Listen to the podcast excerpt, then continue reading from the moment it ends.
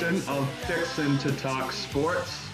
My name is Ryan Brown, and joining me today are none other than the host of the Cool Zone Pod, one Nick Brown, and my friend Mike Barry. Fellas, how are we doing?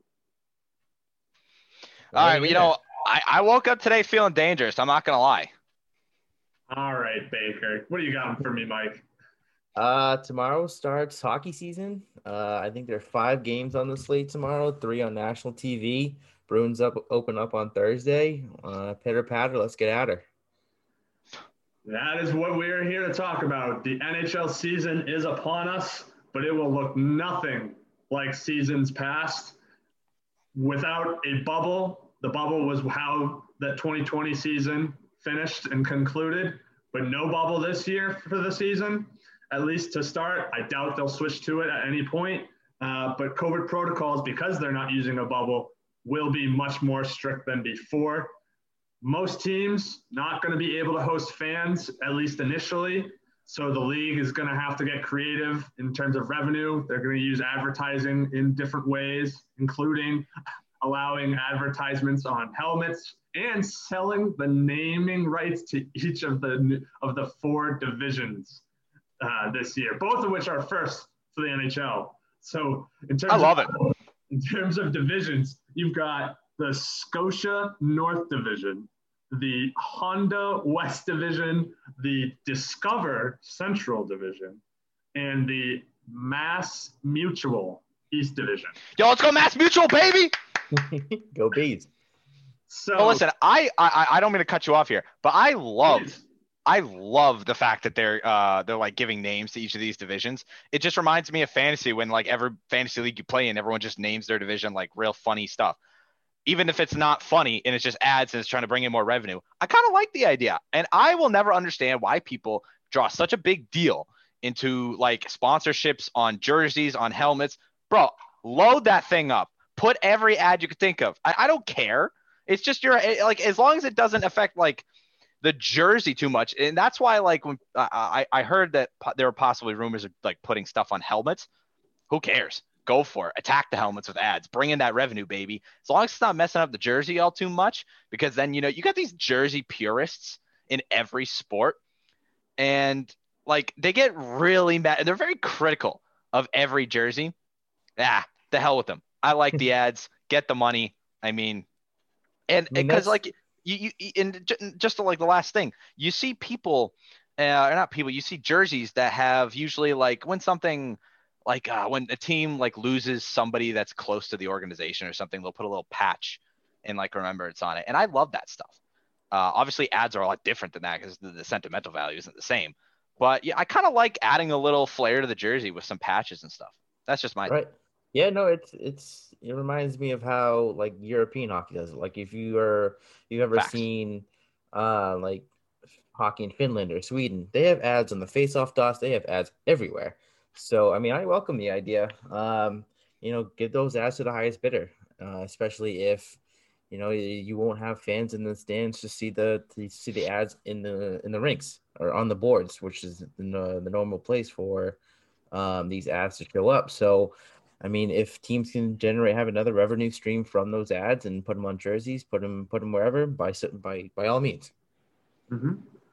Now, with those new division names comes some temporary division realignment. Uh, it's geographic in nature. So you've got basically your Northeast US teams in the East Division. You've got an all Canadian North Division, which should be very intriguing. You've got a West Division, which features your westernmost US teams. And then the Central Division is just kind of a hogposh of what's left of the Midwest teams and your Florida teams. Uh, so I want to get your guys' thoughts on these new divisions and also what your thoughts are going to be for the 2021 schedule, which features a heavy dose of two game sets, even an occasional four game home and home series. for between some teams, and a playoff system where you could get two teams for, that were normally in the East or two teams that are normally in the West potentially matching up in a Stanley Cup final. So I want to get your thoughts. Give me them all. Mike, we'll start with you.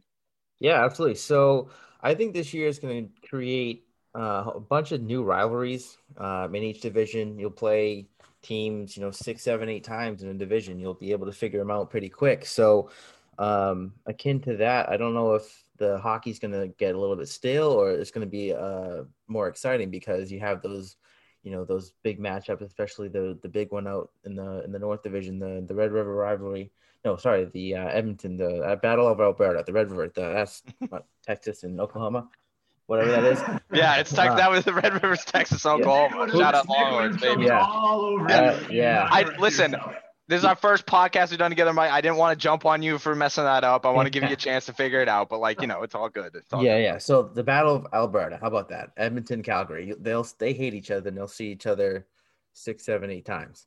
Um, but I also think that you know the travel, especially in the North Division, that's going to create some disadvantages with the Canadian teams, especially like if you're on the eastern side of, Canada and Montreal going out to Vancouver and Winnipeg and Calgary and Edmonton all the time. Um, I think you'll see a lot of breakdown in regards to jet lag and stuff like that with plays up there, maybe a little bit more injuries and stuff like that. Um, but in regards to the division breakdown, I think the strongest I'd say would be the East. Every single team coming out of the East is a perennial contender. Um, you have, you know, a few trades um, that shook up the NHL this season, one of which was Taylor Hall going to Buffalo. Him and Jack Eichel are probably going to be real dangerous. Um, I think the weakest division is probably going to be that Central Division, like you said, Nick, earlier. There's really only Tampa and Dallas as your top contending teams, and the rest kind of just fall off from there. Um, Carolina could be could be somewhere that could make a deep run with how young they are and how deep they are. Um, Rob Brind'Amour does a great job with his team. Saw that last year against the Bruins. Um, so it'll be it'll be interesting to see um, what they come up with. Uh, Nick, what do you have? Yeah, I would definitely agree on both of those fronts. Uh, I mean, the East is just loaded with good teams. Like the Flyers are going to be stacked this year. They pretty much bring in the same group back and adding a couple other guys like Oskar Lindblom and Nolan Patrick, bringing them back to their roster to only bolster what uh, is already a, going to be probably another top tier season for them. Uh, I don't even know if anybody really expected the Flyers to have as good of a season as they did last year, but it's really that emergence of Carter Hart as a prime elite goaltender in the NHL that is really helping them uh, on the back throughout the season. Uh, other than that, uh, I think the North is going to be a real exciting division. I think it's the most competitive. And what I mean by that, I think out of all the divisions, I think the North Division bolsters the most even competition. So, like, I think between Calgary, Edmonton, Toronto, Vancouver, and Winnipeg, obviously taking out Montreal and Ottawa, and they already are down one team in that division compared to other divisions. Um, but I think, like, when you look at the Central, I mean, it's Tampa, Dallas, and then we talked about little Carolina. Um, the East is probably a second, but they still got teams like Buffalo and New Jersey who are, are really going to struggle this year, having to go up against the likes of some real tough competition. Uh, and, then in the West, I feel like it's also you got San Jose, the Kings, uh, the Ducks, all struggling teams. I like, and I, I as a meme, I really love the idea of a Canadian division. I don't know what it is about it, but I just I, I wish it was just called Canada, like the Honda Canada division. That would Yeah. that would be like my wish if I could change one thing about it. Um, that would be it. Uh, as far as the Central Division goes, I did want to mention one thing. I really like the Florida Panthers this year. If Sergei Bobrovsky can get back to the way he was playing in Columbus, and he kind of got better as the season got on, but he started off horribly for them last year. If he can figure it out and get back to his prime form, they have some pretty good talent there. I mean, Noel Acciari, I saw the stat yesterday. Noel Acciari, former Bruins legend, was like top 10 and only two goals behind guys like Nathan MacKinnon in like 5v5 goals last year. And Acciari finished with like 20 goals in the year, and 19 of them were even strength goals. So they're both, they're, I keep saying bolstering, but they got Noel Acciari on there coming out probably like that third line or somewhere around there. They got some good talent there. Um, a team that I really think is going to struggle out in the East. Uh, I'd be worried, and this might be a little controversial, but I, would be a little worried about the Capitals. Um, they have, I, I, I don't know anything really too much about this guy Ilya Samsonov. Uh, I tried looking up some stuff about him. He doesn't really have a ton of NHL experience. He played some games for them last year, uh, but he isn't. I don't think he's anything too flashy. If you one of you guys know, obviously correct me. Uh, they obviously got Zdeno Chara that's gonna like help him out. I guess pro- more so in the locker room than I think on the ice than anything. But uh, I wouldn't be surprised if the Capitals struggled a little bit earlier, not necessarily to score, but to you know keep pucks out of their own net. Right, I think they'll still be the Bru- one of the Bruins killers uh, this year. They That's how it always is. Yeah, they have the Bruins number, and especially when they are going to be playing them seven and eight times this year. Um, I mean, they have Ovechkin still, but they don't have Holtby in net. So I think if they can get if the Bruins and other teams can get through, you know, Ovechkin and their their strong defense in front and get shots on it for this young Samsonov, I mean, you know, you can go either way. Uh, you could also come out and have a year like Carter Hart uh, last year, where he stood on his head for the Flyers, got them through to a couple rounds in the playoffs. Um, it was a stud. So it's going to be interesting. Um, one thing I forgot to mention is just kind of a sneaky fact from the for the North Division is if you're going from uh, Toronto all the way out to Vancouver, it's basically going from New York City to Seattle every time. So that whole travel thing, and I think that's gonna introduce more risk factors for teams with COVID going right now. Even though I think Canada has a pretty firm grasp on the pandemic and whatnot, um, I just think that with all that travel, you're going to see um, more postponements and more um, games getting rescheduled, uh, like we saw this year um, with the NFL and whatnot. So um, I think that that's going to perfectly segue to our next point. Yeah, and just to put a wrap on it, I mean, you you did the travel is definitely going to play a factor in some divisions more than others. You look at the North, the the East Division rather, and the farthest distance between a team is probably what maybe Buffalo and Washington, or maybe Boston and, Washington. Whereas, yeah. and that's that's a that's an easy flight. Whereas in the other divisions, you've got a team, you've got the Florida teams having to go up to like Detroit or Chicago. You've got the, the West teams. You've got um, you've you've got teams that have to go from the West Coast into the into the central parts of the state, and and then like you said, the Canadian teams have to go all the way across the country. So not all the not they have limited travel to an extent, but it, at other times it, it just it's not possible. But yeah, that does lead us to our next point is how is COVID, which is the whole reason why we are getting such this this new look NHL for this year how is COVID going to impact the season? Uh, uh, Nick, I'll start with you. Yeah, I mean, like Mike alluded to, I think uh, you're going to see a lot of similarities between how uh, the NBA is getting hit by COVID. Uh, I, though, wouldn't be surprised if we saw more games being played in the North Division than in all the other divisions, uh, just because of how much better Canada has of a grasp on it, like Mike mentioned. Um, I don't really know what else to expect. I, I just don't have a lot of confidence as the NBA just gets worse and worse. Um, stuff is just gonna, I think, inevitably go down.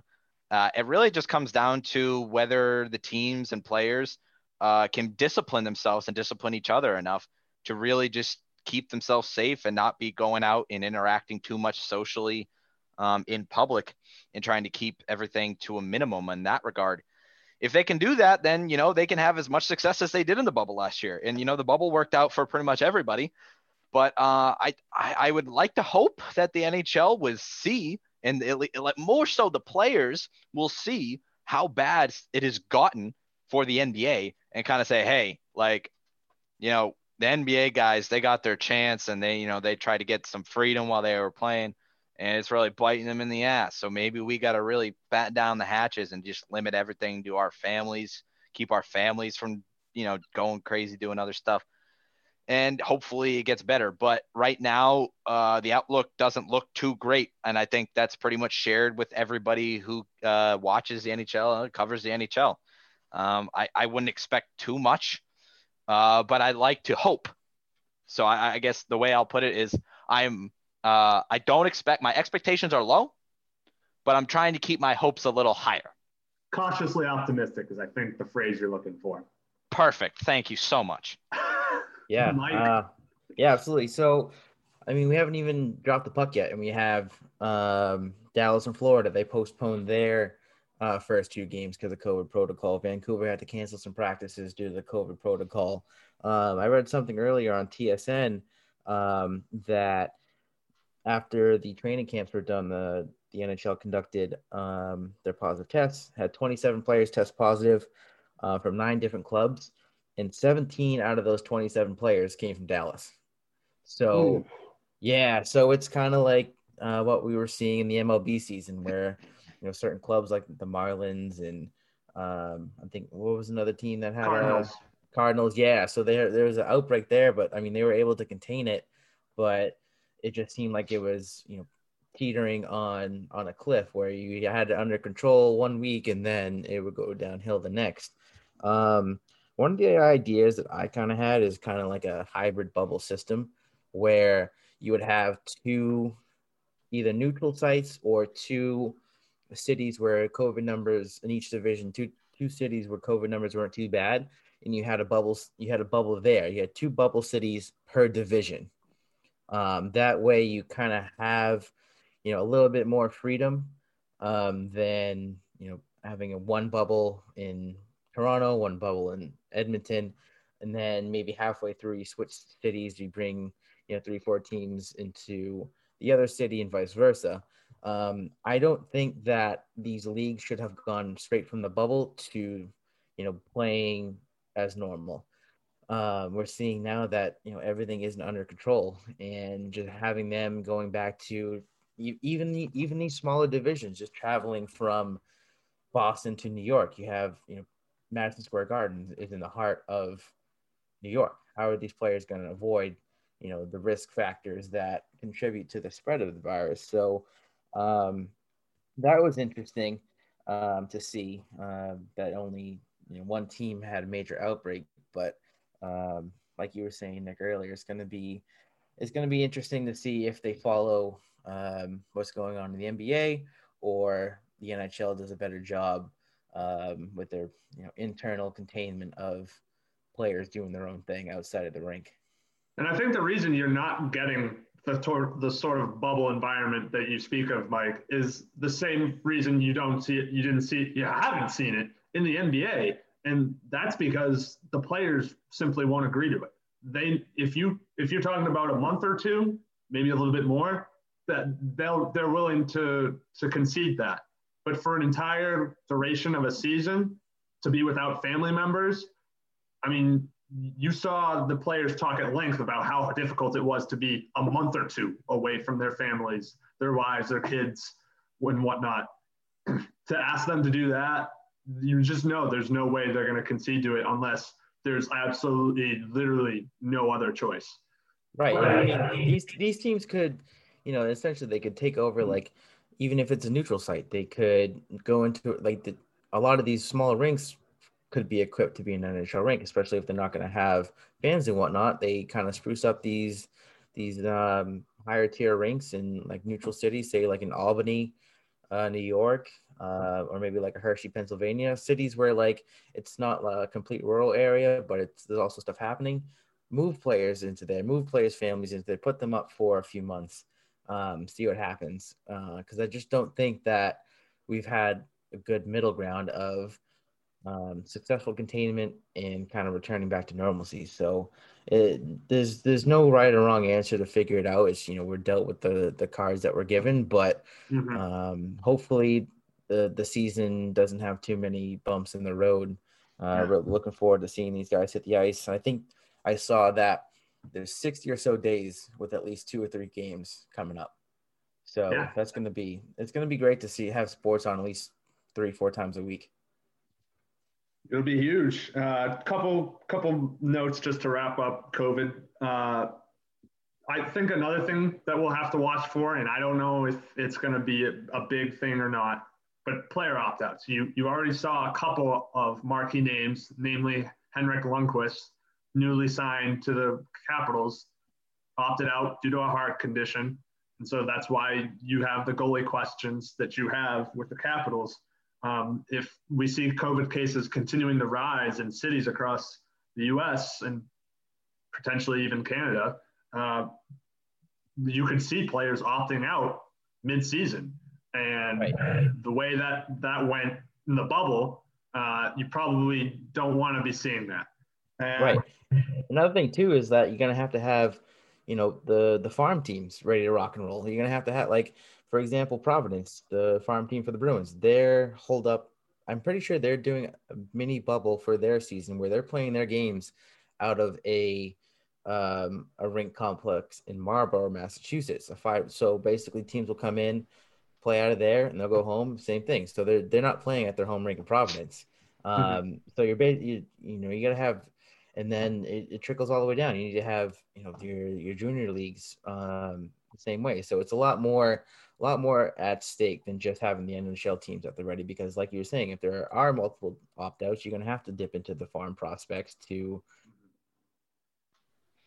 Yeah, and it's funny. It's funny you mentioned that, Mike. It, but that the AHL season doesn't start till February, so you're going to have these taxi squads for at least the first month or so uh, to accommodate for that. Um, but the other thing that I want to get to um, is that some teams, obviously, we know that some teams are allowing fans off right out the get go, but most aren't some are expecting to get fans into the building at some point during the season.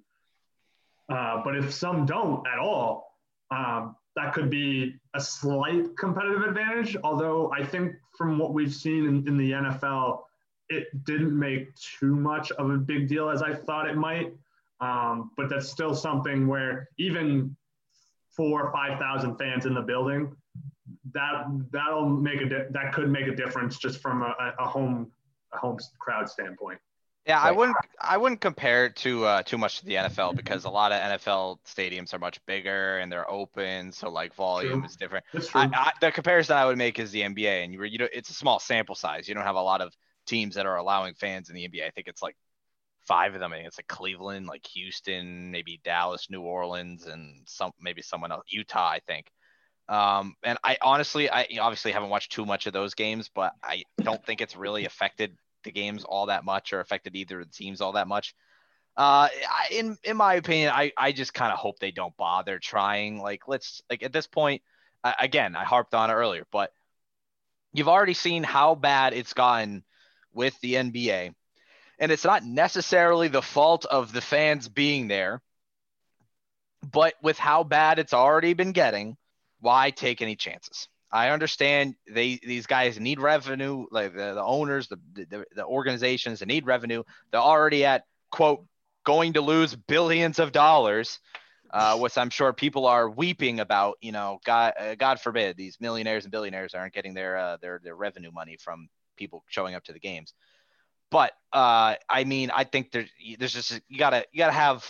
It always comes down to the conversation of money and player safety. And as we can tell, a lot of these a lot of these organizations and owners and teams are very revenue over player safety, whether they like to admit it or not. Yeah, so uh, I think that puts a bow on it. So let's let's move into our predictions for each of the divisions. We'll do favorites and sleepers, one of each for each division. Uh, let's just start off with with a bang. The what it sounds like we think is the most interesting division of the four, that being the All Canadian North Division. Uh, Nick, go ahead and start with your favorite for this division. Who you like here? All right. Well, before I do that, I'm I want to cheat a little bit, and what I mean is uh, I'm going to cheat and look at my my uh, my fellow students' notes from before the podcast and flame him for what I think is a very uh, brash uh, prediction. I think his favorite is trash, but I'll let him say that himself.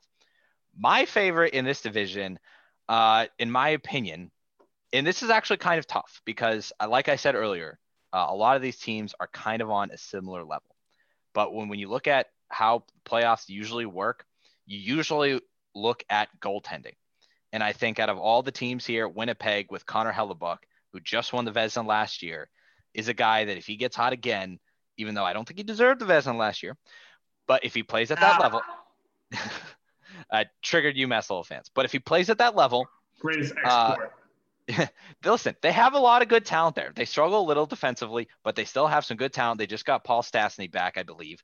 Um, and I think they have a good chance if their goaltender can carry them, as we know goaltenders always do in the playoffs, to win. Uh, sleepers, I would probably say Calgary, because Calgary is a team that always goes hot and cold.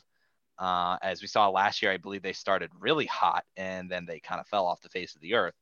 Uh, so I would definitely say Calgary because they're a very similar team for the most part, um, especially defensively. They have a very good defense, and I think if they can kind of generate more goals and get some good goalie play, uh, I honestly forget who's still there. I think it's David Rittich is still in Calgary uh, net minding, but yeah, otherwise, um, they could have some troubles there. But I think they're a team that can definitely get hot and get streaky. And if they can continue that streak over the short course of the season, since it's a much shorter season, I don't know. Maybe they could pull something off. Mike, uh, care to comment to those uh, allegations, we'll call them? I know he's coming at me hot here. All right, so I'm just gonna go right off the bat here. My favorite is gonna be the Edmonton Oilers. Ugh, Um, disgusting. I think they come out of this division uh, with you know the the top seed in that division uh, with McDavid healthy, Draisaitl right at his side.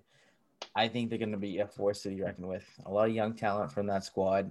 Um, with McDavid leading the way, um, he he's just something else. And from what I've seen so far, he's he's going to tear it up this year. Can I, hold on. Can I um, ask you a question? Can I ask you a sure. question? Okay. Uh, who do you think is better and by how much? Um, well, I, this is actually a horrible. This is a horrible. This is going to backfire. I'm not even going to ask this question. You know I was going to ask you? Is I was going to ask you who do you think is better, Draisaitl and uh, McDavid or Crosby and Malkin? To be like, oh well, if you think they're better, like you know, Crosby and Malkin haven't won anything, and they literally won three Stanley Cup Finals like years ago. Anyway, my point is, um, th- this team is a perennial fraud. Every year they make the playoffs and they get bounced. You know why? Because their goaltending sucks, their depth sucks, and their defense sucks. They they let in goals because their defense can't keep teams out of the slot. It's shots uh, like boo, uh, out of the, this world, and how many shots this team lets up. They got they had uh, their old goaltender. Where is he? Uh, what was his name? Cam Talbot. Trash. That guy stinks. He's letting in goals constantly, and they got carried to the playoffs because Leon Draisaitl decided to say, "Hey, I'm gonna just go off for 110 points, and none of you are gonna catch me." So yes, obviously they're going to make the playoffs because they have two generational talents, but they're not going to do anything with it. And they're not going to be the top seed. I don't care how close this division is. Edmonton's the- always a fraud. They're going to be the top seed, and my sleeper pick is going to be Vancouver. Um, That's starting at the starting at the back with uh, the new acquisition Braden Holtby, and you know they're very strong in net with Holtby and Thatcher Demko, uh, as we saw last year. He was he came real he came on real strong um, behind uh, Markstrom. That's who the goalie is for Calgary is Mar- uh, Jakob Mar- Markstrom now. he's nasty. Yeah. Yeah, so we'll see what happens there, and then working your way up. You know, Quinn Hughes leading leading the uh, pack, and then up to the forward lines with guys like Brock Boeser and Bo Horvat. Um, I think they're going to be they're they're a very young team, but a very deep team. So I think Edmonton and Vancouver are going to be coming out of that North Division.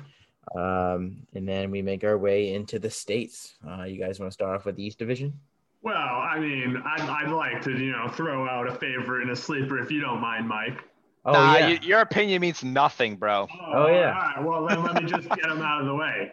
Uh, opinion number one is I agree with Nick in that this is going to be a very highly contested division. I think one through six could literally be separated by single digit points. So I think this that anyone could make the playoffs in this division except for Ottawa. Uh, my favorite is, and this is where I'm probably going to lose you both, is the Toronto Maple Leafs. And I know that they are perennial kind of just they have all the time in the world and they can't do anything with it. But at some point, it they it has to come together, right? It has to. Nah. So No. I think Toronto is got to be one of the top dogs to come out of what and what is going to end up being a scrapyard to the finish. And Do you know that meme? Uh, that meme from Pam uh, in the office where it's like she gets shown two pictures and they're two different things, but she looks at them and she's like, "It's the same picture." Yes. So that's like if you were given like Toronto's playoff success and Edmonton's playoff success, like it's they're the same thing. They're the same picture. They're both frauds, and nothing is going to change. Who do you think is going to win the cup first, McDavid or Auston Matthews? McDavid. think so. you know, maybe I should have waited, but like I guess first impression, like the, if you if you had a gun to my head, yeah, McDavid, I was probably what I would say. But low key, I think McDavid is so good that I don't see the Oilers ever letting him go. Whereas like Auston Matthews, I can kind of see he's still really good. Don't get me wrong, but uh, I could kind of see him getting dealt more easily since he's not as talented, even though it's not by like a ridiculous amount. The point is, I could probably see him going up and getting a Stanley Cup somewhere else other than Toronto, which I would recommend because nothing good happens in Toronto, at least for hockey. Yeah. Um, as far as sleepers go in the North, uh, I'm not really sure I really have one because if you've got one through six and they're all equally the same, the only sleeper you can really have would be the team, the odd, the other team in the division. Um, so unless you think Ottawa is going to sneak in or or have a, a fighter's chance at sneaking in, uh, I Yeah, Montreal can do it. Uh, I, I think Montreal is capable. You saw what they did in the postseason last year. Yes, the regular season record was crap, but they Exactly. went in and they beat the Penguins in round one. That's what I'm saying, man. I, I don't really consider the Canadiens a sleeper, despite the fact that they struggled in the regular season of, of, of late. Um, if you had to give me a sleep, if I had to give a sleeper, I, I would also go with Winnipeg just because of Connor Hellebuyck. Um, so we will move into the states. We'll start with the East Division. Uh, another tightly contested division for sure, top heavy. Uh, you got a couple of teams on the rebuild in New Jersey, in Buffalo. Maybe Buffalo makes some noise, maybe not. Tough to tough to say. Uh, I'll start with my favorite and my sleeper, just to get it out of the way and let you guys get into yours. Uh. I think the favorite has to be Boston, just because they're bringing back a similar similar roster. Yes, they lose Chara, and that's that's going to be tough. But he wasn't even projected to get starter starters ice time. So, is it that big of a loss from a talent perspective? Maybe I don't know. Um, but I- I'm going with with the Bruins to be the favorite in the East. And as far as a sleeper in the East, I'm, I'm going I'm going Pittsburgh. Just because last year was so disappointing. They had no business losing to the Canadiens in the playoffs last year. I can see a bounce back performance from the Penguins this year. All right, I like it. Um, on my side of things, um, coming out of the East, I think the Flyers come out as the favorites. Um, they were really strong last year in the bubble in, in the playoffs. Um, I think they easily could have made it to the Cup Finals if Tampa wasn't so good. Um, but you know, Carter Hart played out of his mind, and I think he's going to have another similar type year this year again. So we'll see what happens with them. Um, and the sleeper would be Buffalo. Taylor Hall going out to Buffalo, link up with Jack Eichel is going to be an interesting um, combination. And then you have um, Rasmus Dahlin at the back holding down the um, blue line too. So they're another young team. Um, they could go either way. If they start off hot, I think they'll stay hot. But if they get into a hole quick, I don't think they'll be able to dig themselves out. Okay, so let's let's address what's been uh, laid out on the table before I continue to speak. Um, Ryan, you you said, uh, correct me if I'm wrong. You said, and I quote, "The Bruins have to be the favorite in this division." That's what I said. Yes. How can the Bruins have to be the favorite in this division when they got worse? because they've literally just been an anchor at the top of the Eastern Conference for years until somebody knocks them off the throne. Okay, Tampa did last year. Do you do you think they're going to get far into the playoffs then, or do you think? No, I don't think they Okay. make it out of their division. Okay, so you, so you, you okay, so you think they're just going to be a regular season giant, and then that they're just going to end up going nowhere in the playoffs again? I think they'll finish top two in the division, but they'll they won't make it to the final four. They'll probably lose in the second round. Okay, I, I suppose I can compromise more with that, but the favorite in this division has to be Philly. Um, Boston getting worse. I feel like Washington also kind of got a little worse. Pittsburgh is more of just the same, and so are the Islanders. Buffalo ain't getting that much better enough to really make a difference, at least. New Jersey still flat out sucks. And then the last team is what's going to be my sleeper is these New York Rangers. They have a lot of young talent and they have a lot of unproven guys. This is the perfect formula for what a sleeper is. A lot of unproven guys. And you know what? I, I, say, I say this a lot. I make this comparison between sports a lot. The 2013 Boston Red Sox were a band of misfits. They had some good high end talent, but they were mostly a bunch of average dudes all having great years at the same time. Like guys like John Lackey and uh, Johnny Gomes and Mike Napoli, guys who aren't really revered for being top end talent, but all having great seasons at the same time. And that's what won them the World Series. The Rangers kind of had that same formula, except they're not really vets. They're more young guys, but they're all guys that are unproven that have a chance to really go out there and really prove that they can be a uh, a future dynasty in this league. They just got that number one pick, Alex Lafreniere. I think I pronounced that right. Alexis. whatever. It's Alexis. Lafreniere. Whatever. Nasty dude from Europe. That's what I'm going to call him. Canada. Nasty European hockey. He's Canada. Are you serious? He's he's Canadian. We're gonna have to cut that out. He's Yeah. Canadian. Yeah, that's tough. Uh, that's this is a tough look. Nobody's gonna be able to tell me I know hockey anymore. Anyway, my point is, Artemi Panarin and Mika Zibanejad are still going to carry this team, and they have a lot of guys that could come up and have good outings for them. And they got that goalie, Igor. Igor. Yeah, that guy is an animal, and he's a tank. And if he was healthy last year, they could have had a totally different outcome at the end of their season. But I think this is a team to keep your eye on, at least as a sleeper. And then, like I said, I think Philly is going to top this division just because they have a, a crazy amount of talent that's coming back. All right, so we'll move on to the Central Division. Uh, Mike, why don't you start us off? What are you What are you looking at here for the Central? Um, I think the favorite is going is the obvious one. Is it's got to be Tampa. Um, they're the top. They're going to be the top dogs coming off a Stanley Cup win, and it's going to be theirs for the taking in that division. Um, they had to let a few core guys go just because they were in kind of a cap jail, but um, you know, I they they made some moves to make it work. And if Stamkos comes back healthy and they have Vasilevskiy in net, uh, they're going to be a, another force to be reckoned with. Um, in that division, I think it's going to be Tampa, Carolina, Dallas, and then sleeper will be uh, Columbus. Um, their young goalie, uh, Merzlikins, Elvis Merzlikins, he had another great year. He had a great year last year.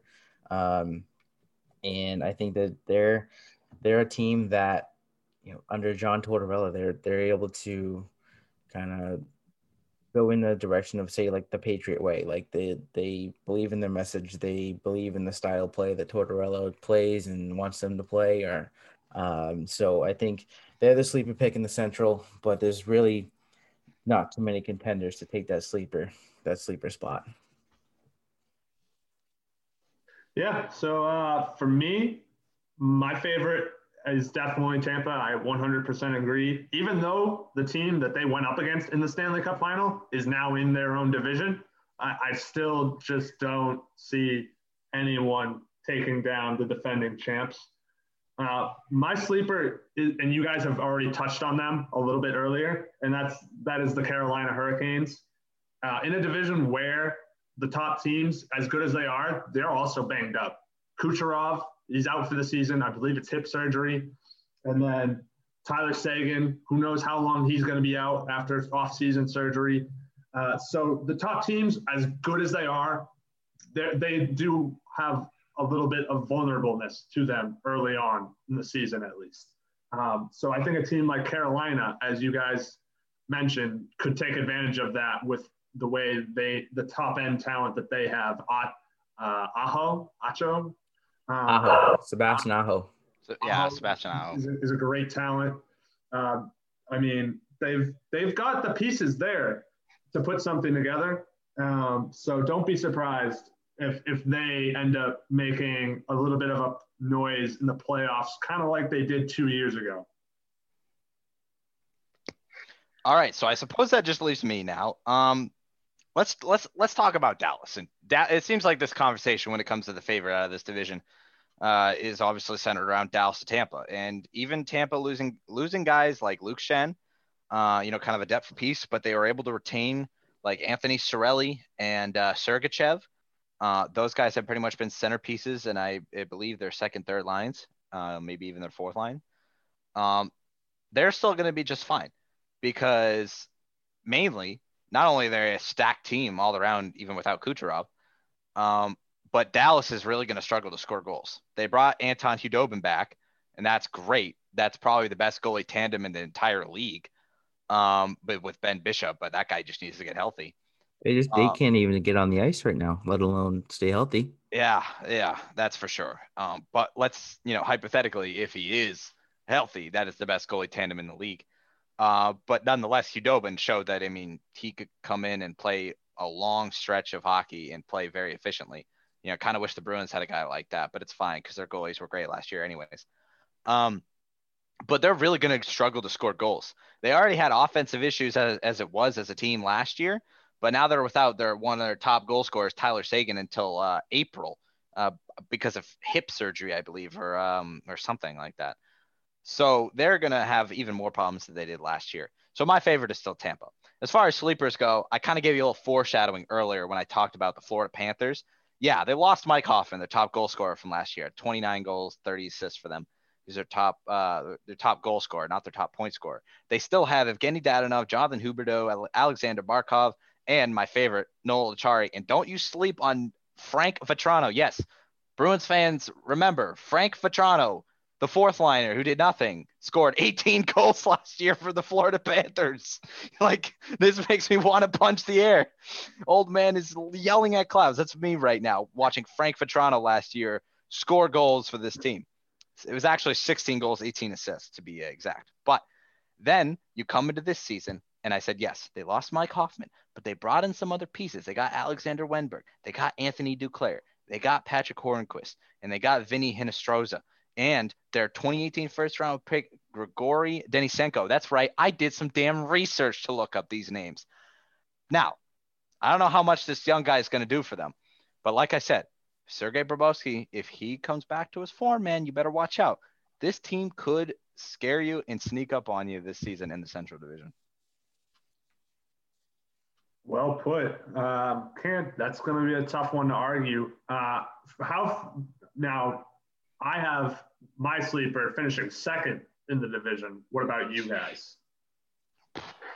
Oh yeah, second, 100. percent I think Columbus will finish second.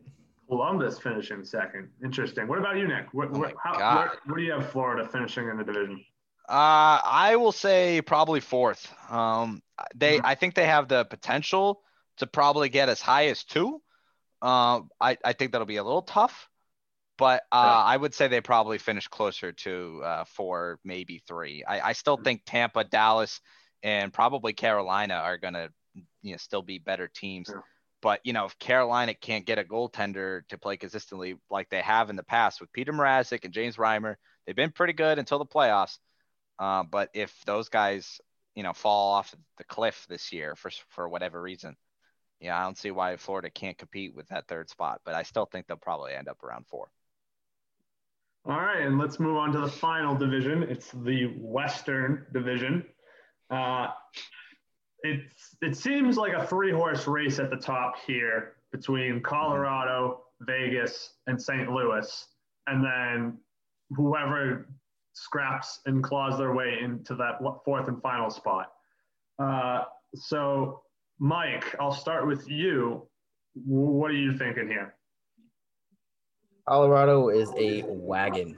They still remain a wagon, and they're my favorite to come out of the West Division um, as a top seed and and go to the Stanley Cup final. Uh, not win the cup, um, but um, I think that they they should be able to go real deep with how how incredibly talented they are. We saw with um, Nathan MacKinnon and Cale Makar leading that team to almost the Stanley Cup final last year. Um, that would have been a, a, great series for them to go out and play Tampa for the Cup. Um, but we'll see if I hope I think that they're gonna have they have a pretty much the same kind of year that they did last year, just a complete wagon from start to finish. Um, and then coming out as my sleeper is going to be Arizona. Um, I think they're they're real they're real young, um, and they got some uh, young draft pieces coming out of the draft this year. Um, but I think they're don't sleep on the on the Coyotes, especially with those new uh, desert style jerseys, those retro retro jerseys that they got this year. Which those, mind you, are probably one of the best ones that they came out with. Um, so don't sleep on them, especially when it comes to jersey power. Yeah, those jerseys are going to definitely win them a few games, um, and that's why I also have them as my sleeper. Uh, we've we've got the fa- the same favorite and sleeper here, Mike. Uh, can't disagree with you here. Nathan MacKinnon leads arguably the most talented team in the league, uh, so got to roll with them. And then sleeper wise, yeah, Arizona they've got the defense, the goaltending is in place. If they could learn how to put puck in the net, then that's some expert that. analysis right there, man. Yeah, they get, if, if they, they put puck in the net, they're they're gonna make the playoffs. Puck in deep, give it to Phil Kessel, he'll do the rest. Puck in net very well. So Berga. learn how to do that. Nick, go ahead. Well, uh, look, this division is probably the worst division to talk about on a podcast, and that, uh, like, and I'm gonna just, I'm gonna, I'm gonna go through it all for you. Anaheim sucks. Los Angeles sucks. San Jose sucks. And Minnesota is the uh, pinnacle of mediocre when it comes to NHL hockey. And that really only leaves you with four teams. Colorado, St. Louis, and Vegas are, like you said, the perennial three teams in this division. But it's so blaringly obvious that Colorado are the favorite to come out of this division. Um, I tried thinking in my head how I was going to whip up a way to tell you that St. Louis and Vegas or Vegas were going to be the favorites. Well, listen, they got complete teams. St. Louis replaced Alex Pietrangelo with Torey Krug. Uh, their goaltending is, I, mean, okay. I, am not like Jordan Binnington was fantastic a couple years ago, and I don't want to talk about that. That was I don't want to talk about that year, but uh, he obviously kind of came back down to earth last season. So much so that I believe Jake Allen had to come play a little bit. I mean, look, I'm not going to try and tell you that Colorado is the favorite because they are. And neither St. Louis and Vegas are sleeper teams because they're going to be competing for the top. So that only leaves Arizona as a sleeper. So again, that's why this team is very, or not this team, this division is very uninteresting to talk about because the three of us have the same two teams. And I can't even find, I can't even fake, like I, like on first take, I can't fake tell you that with the death ray pointing at me, I want Andre Iguodala taking the shot. I can't do that. I can't tell you that San Jose is going to be a sleeper. They suck, Mike. Yeah, no, it's tough. But with it being a three horse race, it makes winning the division and getting that top seed and avoiding having to play the other two, it, it makes winning the division probably the most division important division to win of the four. I will say that. For sure, for sure. Everyone's going to be clawing for that spot. Um, now let's talk some Bruins. We've talked about the league as a whole. Now let's dig into the hometown Bruins. Nick, I know you've been waiting to do this. The floor is yours. Listen, I, I don't really know where to start. Um, I guess the first thing I have to do in a chronological order is bash front office because what, what did you do for us? You didn't you didn't go get Torey Krug back for us. And I understand, you know, it was just a situation like everybody saw it coming and like whatever. I'm over at this point. But all you've gotten in return was Craig Smith. And I'm actually excited about Craig Smith. Don't again, don't get me wrong. Don't take the anger as if I'm not excited about having Craig Smith. He's one of the best 5v5 players in the league last year. Okay? But you know, as New England fans, we we get our expectations a little high. We we have a very high level of we have a high standard of what our teams are supposed to be. So uh, the the trade off between Torey Krug and Craig Smith, albeit different positions, doesn't exactly kind of even out when you take the value that Torey Krug brings to a team's defense from both the offensive and defensive side. Um, nonetheless, I am excited to see some young talent get a chance to showcase their skills. And most particularly um, on the defensive side, I am excited to see Matt Grzelcyk take on a more prominent role. Um, he will probably slot in around Brandon Carlo. That that probably makes sense. And I'm seeing a lot of Jeremy Lauzon playing with Charlie McAvoy. Uh, hopefully McAvoy stays healthy this year. I mean, I feel like every year we go in problems where he gets hurt. But um, they have a lot of young defensive guys that they're going to have to swap through. Uh, and Jacob Zboril is is finally going to get a chance to play. He'll if he if he starts, he'll probably start alongside Kevan Miller. And again, having Kevan Miller back is really good. Hopefully, he's playing, you know, like he was before he went down for what feels like five years. But there is still excitement to be had with this team, and obviously, you're going to get that excitement when you have a first line, the best first line of the year. I hate how they call it the perfection line. That pisses me off. Okay. I understand they're the best line of hockey, probably maybe only arguably second to Colorado, but uh, you're with these guys, you're always going to have competition. And I'm, I'm gonna say this right now. We can revisit this another time. If Jake DeBrusk doesn't have a 30 goal season, cut him. Get uh, maybe not cut him, trade him. So I do something with him. I'm sick of this guy having such good like you, you see flashes Preach. of talent. You see flashes of talent with Jake DeBrusk in his ability to score, but he just doesn't do it consistently. How many times are we going to have to go through a season and, and a stretch of the season where we're like, well, you know, Jake DeBrusk, no goals in his last eight games. It's like, bruh, you're playing with David Krejci. He is good. Like he's really good. He's a great facilitator at the center position. Um, and and not only Jake DeBrusk needs to score some goals, but the guy who apparently his only job is to shoot pucks and put pucks on and in the net, Ondrej Kase, who is definitely going to slide in on that second line with them as he was last season, needs to stay healthy because that guy also has injury issues. But he needs to stay healthy and he needs to put some pucks in the net. That's some expert analysis for you.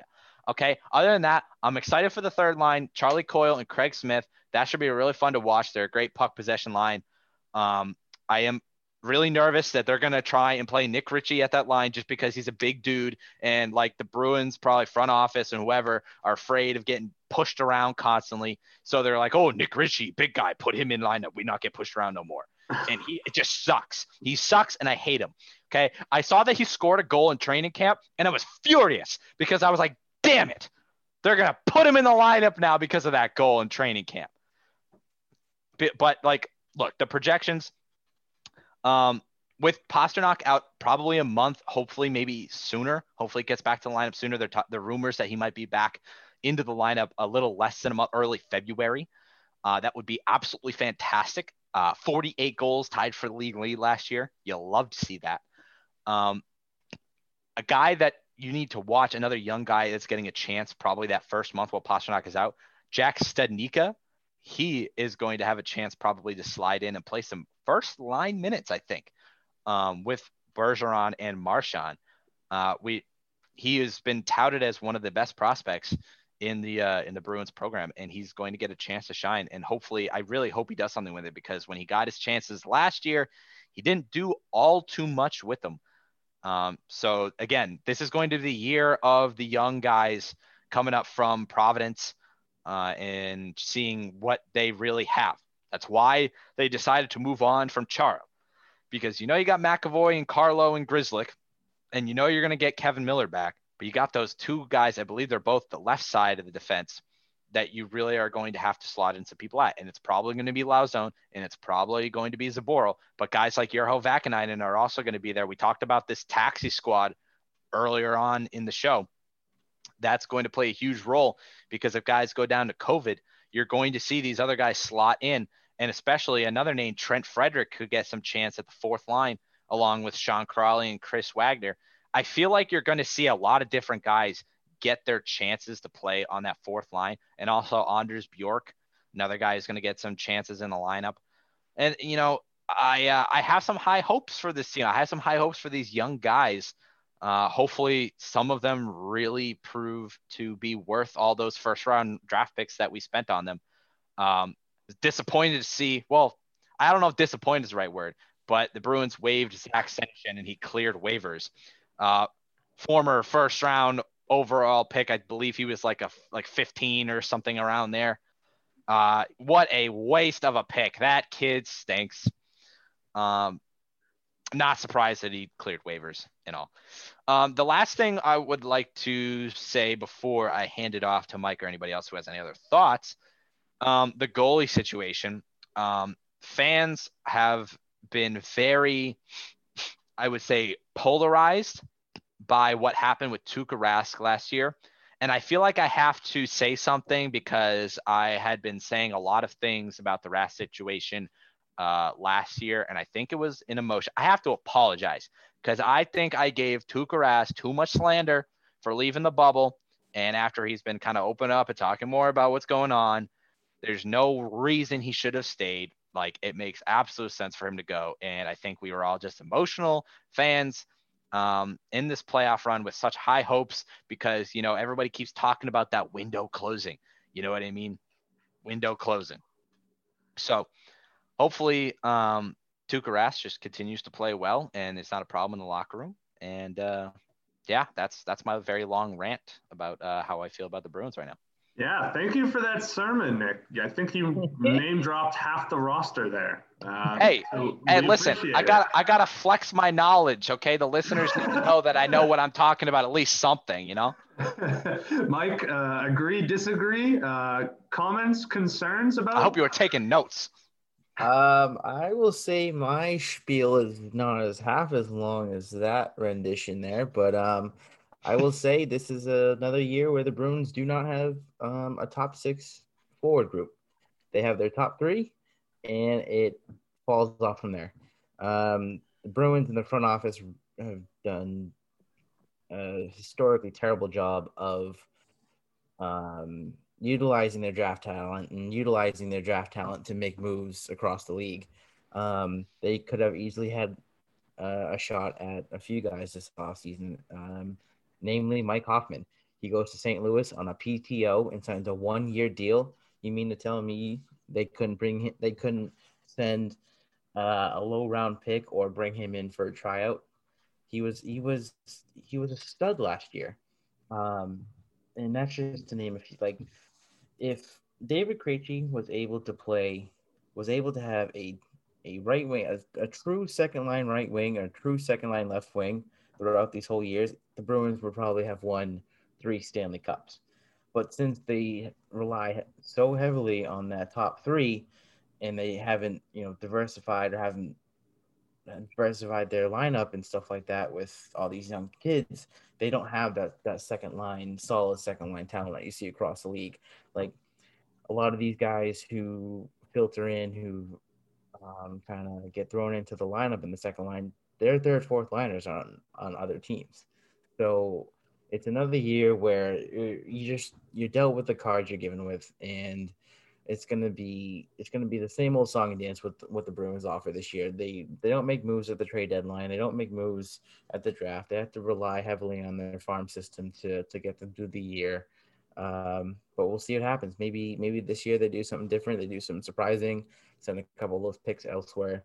Get one of those those top six guys, especially a right wing, um, to slot into that lineup and be and be a core guy like you see uh, Marchand, like you see Bergeron. Because right now they have a top one center, and that's it up up front. The rest they're all filling pieces. Uh, Marchand's going to be coming back on the injury. Um, same thing with Pastrnak. Um, if he can't light the lamp like he did last year, the Bruins are going to be in trouble. So that's my that's my spiel on the on the Bruins this year. I don't think they make it too deep in the playoffs. Um, I it'll be interesting to see even if they make it out of the first two divisional rounds. But um, I'm Bruin lifelong Bruins fans. I hope they do. Hope they win the cup. But realistically, I don't think they'll get past that second round. Yeah. Um, so I want to go back to one point that Nick made. He brought up Tuukka Rask and how last year he left the bubble.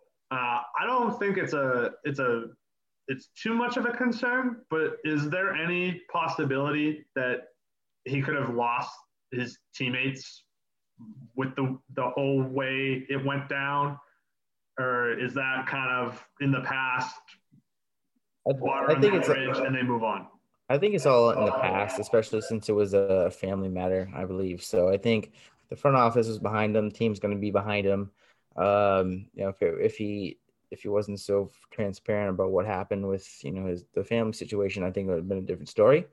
Um, but I think what's gonna what's gonna prove to them is is what he shows on the ice. If he comes out and kind of is on cloud nine, and they have to go to Halak more often than not, um, then maybe you'll see they might try and move him. But if he comes out with kind of that motivation that that we saw last year in the in the first half of the season, where he was uh, a Vezina a Vezina favorite, um, but I think this this is the last year I think we'll see Tuukka trying to prove himself because if he doesn't prove himself on the ice, I think they should definitely move him at the trade deadline, earliest the trade deadline, if not after the season, because I believe it's a contract year for him as well. If I'm not mistaken, I could be wrong there, but if it is a contract year, it's it's one of the more important years of his career because you know teams have seen what he's capable of, but if he if he can't come out and contribute to to what the Bruins are doing, then I think he'll move on as a free agent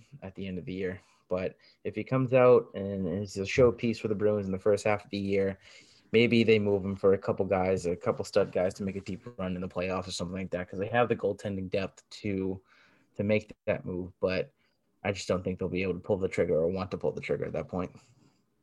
I think the one word that we are we haven't mentioned yet in regards to Tuukka is retirement. I mean, he's been asked about retirement by the media before, and he's kind of been like, uh, like you know, not too transparent about when exactly he thinks he'll retire. But like, I mean, he is he is getting up there, and I don't know how, long he plans on playing for, and especially if family means as much to him as you can clearly tell it does. I wouldn't be surprised if uh, there's a circumstance where he ends up just retiring after this season. If you know, if the the, the stars align for that to happen, I wouldn't be surprised to see that either. So um, again, I think a lot of Bruins fans will probably agree with you, Mike, in trading Tuukka Rask, especially if his value is pretty high, as long as they're not worried about him retiring. Last year, he had a 2-1-2 goals against average and a 9.29 save percentage. I mean, he was obviously top goalie in the league. And when you have a guy like Halak behind him, obviously you don't want Halak playing the whole year, but you can get something back for Tuukka Rask, and maybe like maybe you go get a top six forward, and then maybe some more. Maybe you fill those holes um, with by trading Tuukka. So I don't know. Uh, remains to be seen, and it all depends on how they play this year. Now, last year the Bruins got off to a pretty hot start en route to winning the President's Trophy and finishing with the best, the highest point total in the league. Uh, this year, it looks to be a tough ask for them to get off to another quick start. Nine of their first 11 games are versus playoff teams from last year. Uh, so that's definitely something to consider uh, early on. If the, if the Bruins skid to like a, oh, I don't know, four, four, and three start, um, that I don't, I'm not saying that's, that's cause for concern. Pull, you know, smash the, the, the, the button, but um, that's definitely something where if, if they come out flat, you, they're not going, the record is not going to look well if, if they do not come out playing well. Um, so I think we are all in agreement that the Bruins should make the playoffs. They should be in the top four in their division, and that it's going to be difficult for them to get out of the division and make it to the last four teams in the Stanley Cup playoffs. Is, am I correct in, in that? Yeah, I'm on board with that 100%. Yeah. So I think we're, I, I'll use this phrase again, cautiously optimistic for the Bruins that they can have another good, maybe even great season, but it's going to take a like it's going to take a very great season for them to go make another deep run in the Stanley Cup playoffs. So, with that in mind, let's get into our Stanley Cup champion predictions. Who will be hoisting the cup when all is said and done? Mike, I'll, I'll start with you on this one. Who who's hoisting the cup and who are they taking down in the final? It's going to be going to the wagon of the West, the Colorado Avalanche, and they're going to be taking down the Flyers in the Stanley Cup final in six games. Nathan MacKinnon is going to be the Conn Smythe winner, and that is my prediction. Nick? Oh, jeez. Um, you know, I, I wanted to say the same thing, and I just had the feeling you were going to say the same thing too. Uh, so, for the purposes of the podcast, I will try to think of uh, a different one that could possibly happen. So while Um, you do that, I'll give mine. All right, cool. And I I also have the Avalanche in the final, but I have them going down to the Tampa Bay Lightning, who will repeat as Stanley Cup champions. I think if they make it that far, if they make it to say the the conference final round, even though there are no conferences this this year, uh, you could see potentially a Nikita Kucherov come back at that late end of the season, and that could be the the, the spark to make that get that extra push to repeat.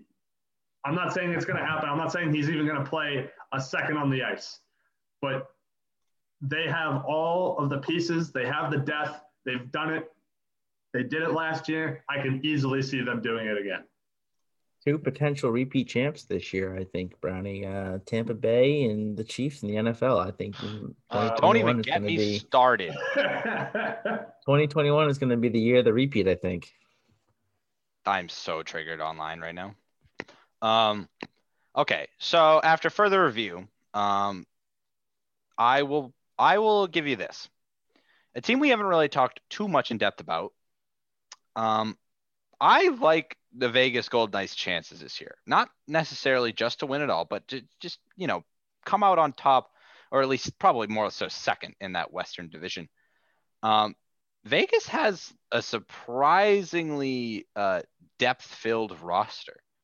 Uh, you know, when we when they first entered the league, I don't really think people expected them to be quite as good as they have been, and in particular, uh, making that Cup final against Washington, albeit they lost uh, a couple years ago.